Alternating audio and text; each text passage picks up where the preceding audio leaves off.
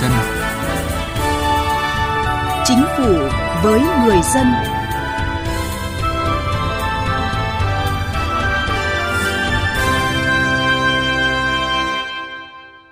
Thưa quý vị và các bạn, câu chuyện nguyên Thứ trưởng Bộ Giáo dục và Đào tạo có nguyện vọng thuê lại nhà công vụ đang ở, 12 quan chức chây ý không trả nhà công vụ khi đã nghỉ hưu là những ví dụ minh chứng cho thấy việc quản lý nhà công vụ gặp rất nhiều khó khăn. Chương trình Chính phủ với người dân hôm nay chúng tôi đề cập nội dung này. Trước hết, mời quý vị và các bạn cùng nghe một số thông tin chỉ đạo điều hành của chính phủ trong tuần qua. Trong thông báo kết luận của Thủ tướng Chính phủ Nguyễn Xuân Phúc tại cuộc họp thường trực Chính phủ về phòng chống dịch COVID-19 ngày 12 tháng 8 nêu rõ, Bộ Y tế, Ủy ban Nhân dân các tỉnh tiếp tục tập trung chỉ đạo các cơ sở y tế cần thực hiện nghiêm các biện pháp phòng chống dịch tại cơ sở y tế, phải trang bị đầy đủ kịp thời phương tiện bảo hộ cho các lực lượng chống dịch, không để lây nhiễm chéo, không được phép vì lơ là chủ quan mà để dịch bệnh bùng phát, lây lan từ cơ sở y tế. Ngành y tế cần tăng cường đào tạo tập huấn trực tuyến cho nhân viên y tế ở tất cả các cơ sở y tế, có quy trình chuẩn xử lý những ca nghi ngờ nhiễm COVID-19, phát hiện nhanh các trường hợp nhiễm bệnh, không để bệnh nhân di chuyển qua nhiều bệnh viện, nhiều nơi trước khi phát hiện bị nhiễm bệnh. Áp dụng các biện pháp phòng chống dịch phù hợp đối với các trường hợp có biểu hiện ho, sốt, khó thở, viêm đường hô hấp trong số các bệnh nhân tại các cơ sở y tế và trong cộng đồng.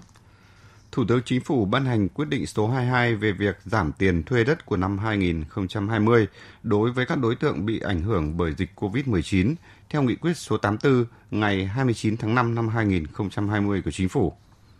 Theo đó, đối tượng áp dụng là doanh nghiệp, tổ chức, hộ gia đình, cá nhân đang được nhà nước cho thuê đất trực tiếp theo quyết định hoặc hợp đồng của cơ quan nhà nước có thẩm quyền dưới hình thức trả tiền thuê đất hàng năm phải ngừng sản xuất kinh doanh từ 15 ngày trở lên do ảnh hưởng của dịch COVID-19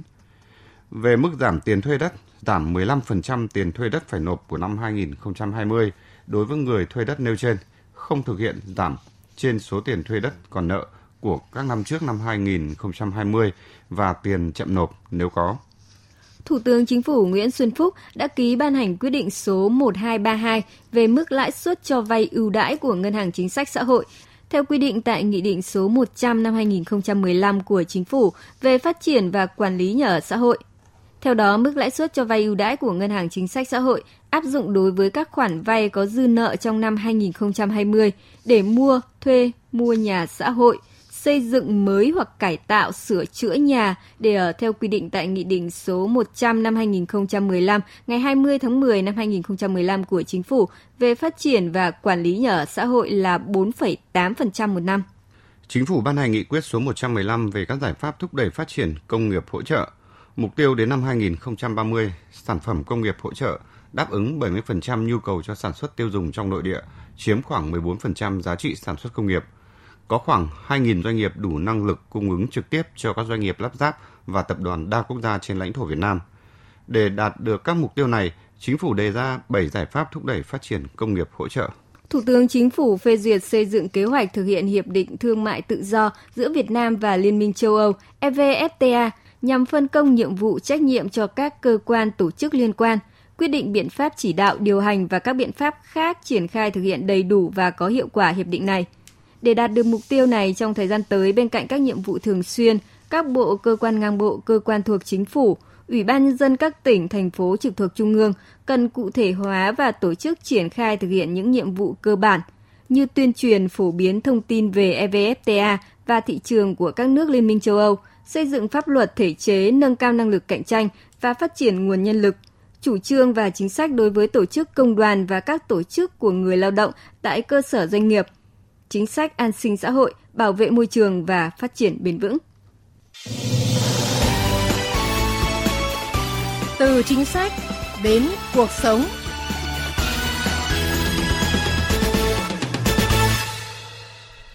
Thưa quý vị và các bạn, Thời gian gần đây, tình trạng nhiều cựu quan chức khi về hưu vẫn tiếp tục ở nhà công vụ, không chịu trả đã thu hút sự quan tâm của dư luận.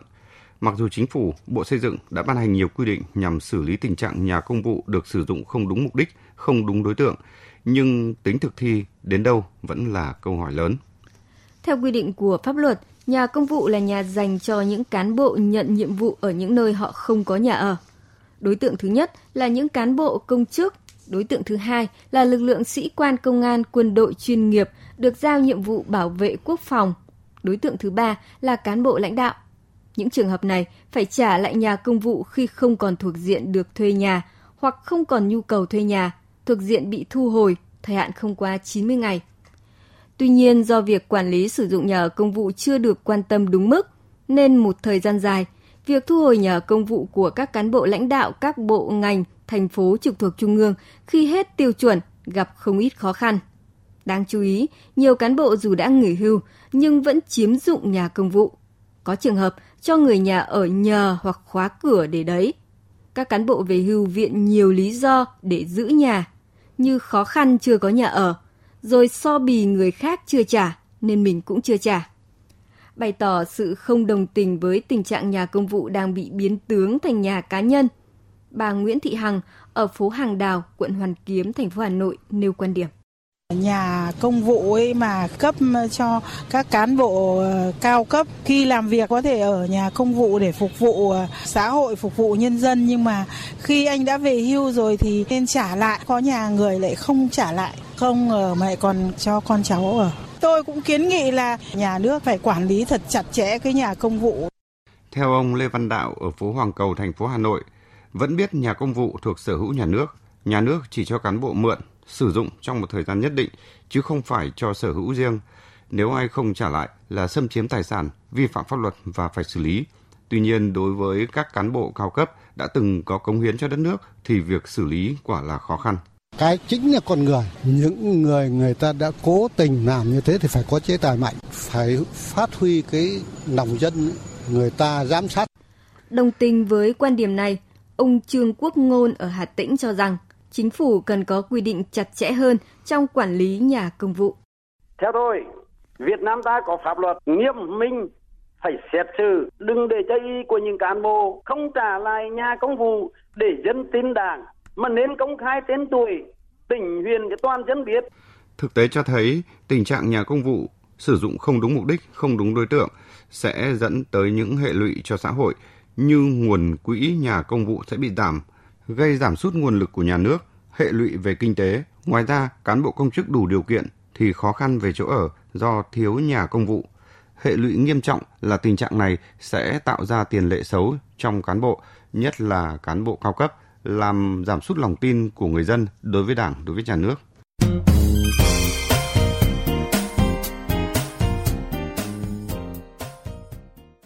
Thưa quý vị, thưa các bạn, như chúng tôi vừa nêu, tình trạng cựu quan chức chây ì không trả nhà công vụ đã và đang xảy ra gây bức xúc trong dư luận nhân dân.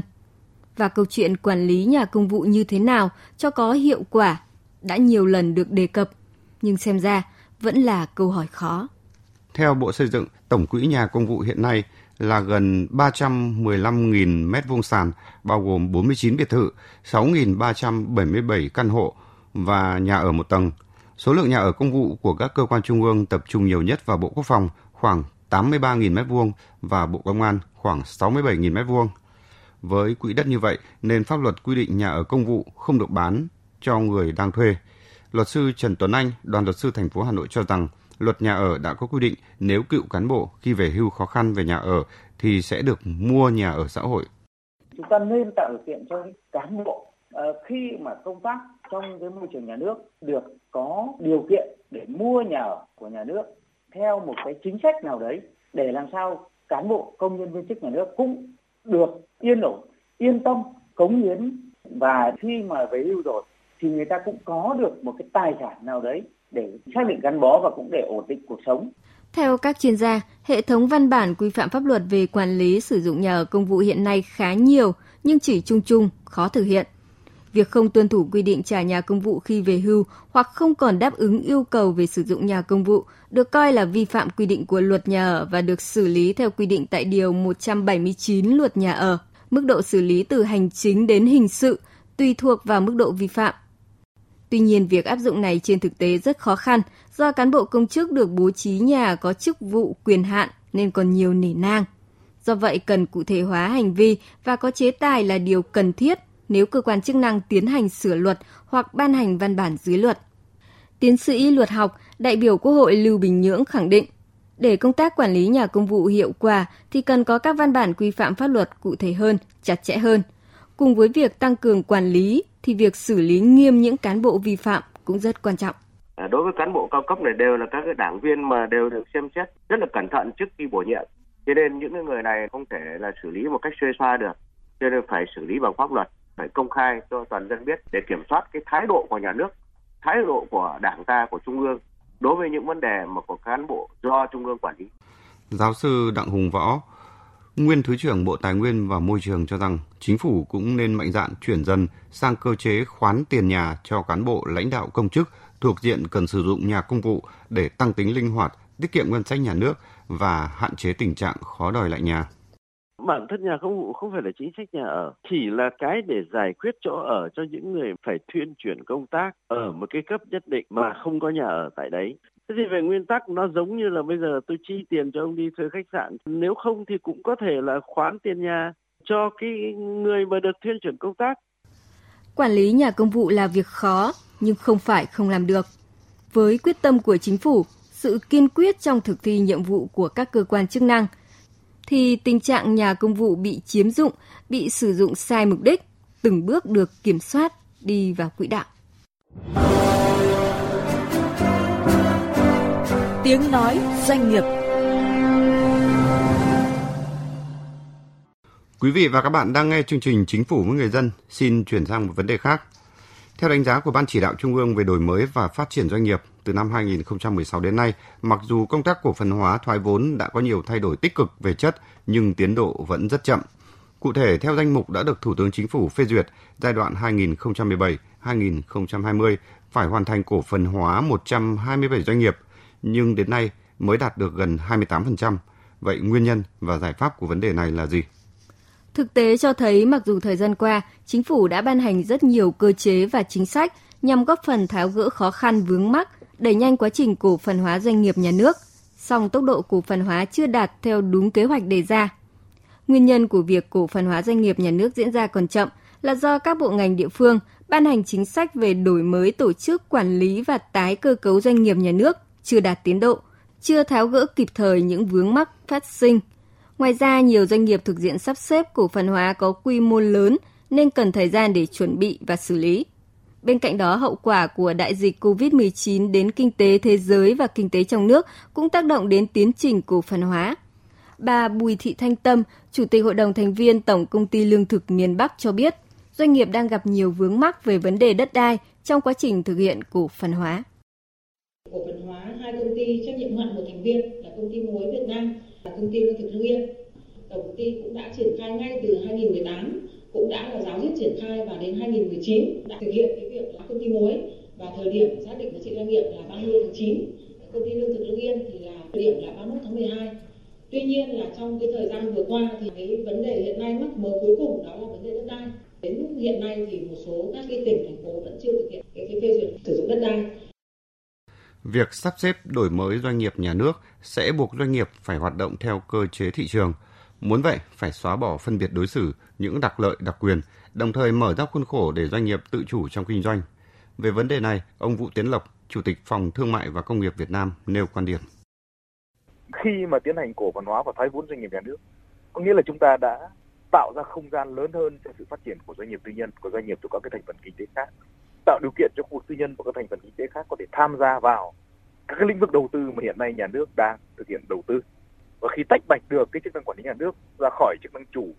quản của các cái doanh nghiệp nhà nước thì sẽ giúp cho các cái bộ ngành của chính phủ sẽ không đóng vai trò như là người vừa đá bóng vừa thổi còi trong các cái lĩnh vực hoạt động kinh doanh. Cái bước tiến đó cũng sẽ góp phần tạo nên một cái môi trường bình đẳng hơn. Vấn đề cổ phần hóa doanh nghiệp nhà nước không chỉ là việc thay ngôi đổi chủ tức là từ nhà nước chuyển sang cho tư nhân, các tổ chức kinh tế mua lại cổ phần, mà đây là tiến trình rất phức tạp, đòi hỏi phải có lộ trình cụ thể.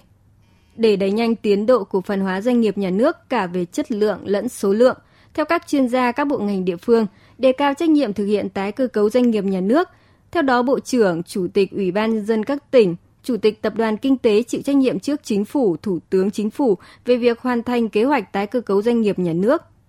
Ông Cao Sĩ Kiêm, nguyên Chủ tịch Hiệp hội Doanh nghiệp nhỏ và vừa cho rằng, việc đề cao trách nhiệm người đứng đầu trong cổ phần hóa doanh nghiệp nhà nước là cần thiết.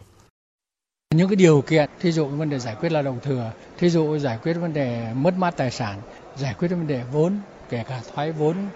rồi kể cả giải quyết những vấn đề tồn tại hiện nay như vấn đề nợ xấu, vấn đề nợ quá hạn thì nó chưa rõ, nó chưa mạnh lắm, cho nên là cái khả năng thực hiện là khó khăn. Đấy là điều kiện kinh tế chưa nói đến cái nhận thức tư tưởng, cái sự bảo thủ, cái sự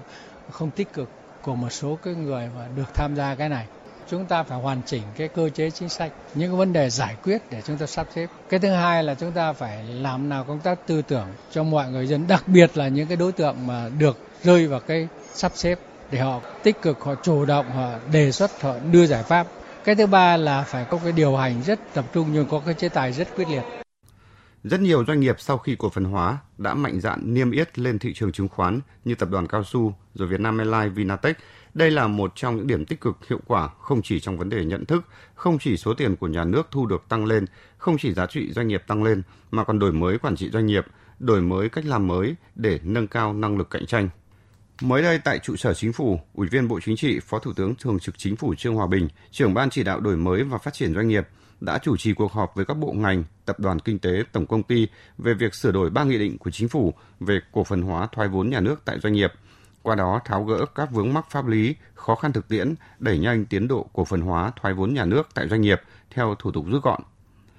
Thưa quý vị và các bạn, những động thái quyết liệt của chính phủ được kỳ vọng sẽ đưa việc cổ phần hóa doanh nghiệp nhà nước cũng như lộ trình tái cơ cấu doanh nghiệp nhà nước đúng tiến độ, góp phần thực hiện thành công quá trình tái cấu trúc nền kinh tế. Quý vị và các bạn thân mến, chương trình Chính phủ với người dân xin kết thúc ở đây. Cảm ơn quý vị và các bạn đã quan tâm theo dõi.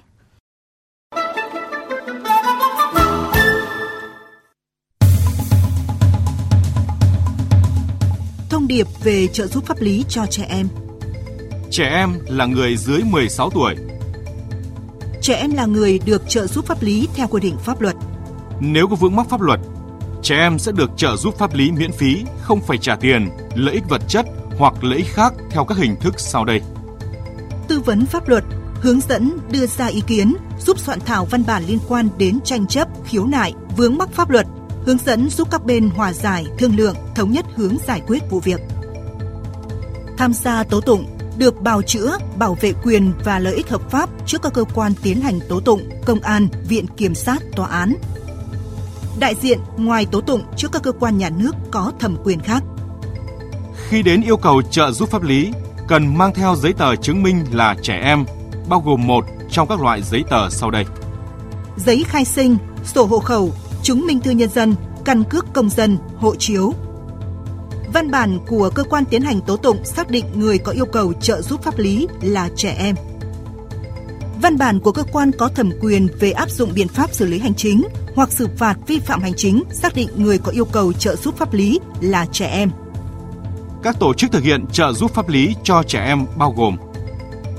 Trung tâm trợ giúp pháp lý nhà nước tỉnh, thành phố trực thuộc Trung ương, Văn phòng luật sư, công ty luật, tổ chức tư vấn pháp luật tham gia trợ giúp pháp lý. Bạn có thể tìm địa chỉ liên hệ và số điện thoại của các tổ chức thực hiện trợ giúp pháp lý theo một trong các cách sau đây. Truy cập danh sách tổ chức thực hiện trợ giúp pháp lý trên cổng thông tin điện tử Bộ Tư pháp https 2 2 gạch chéo mori.gov.vn hoặc trang thông tin điện tử trợ giúp pháp lý Việt Nam https 2 2 gạch chéo gov.vn hoặc trang thông tin điện tử của Sở Tư pháp tỉnh, thành phố. Hoặc gọi về Cục trợ giúp pháp lý, Bộ Tư pháp theo số điện thoại 0246 273 9641 để được cung cấp thông tin.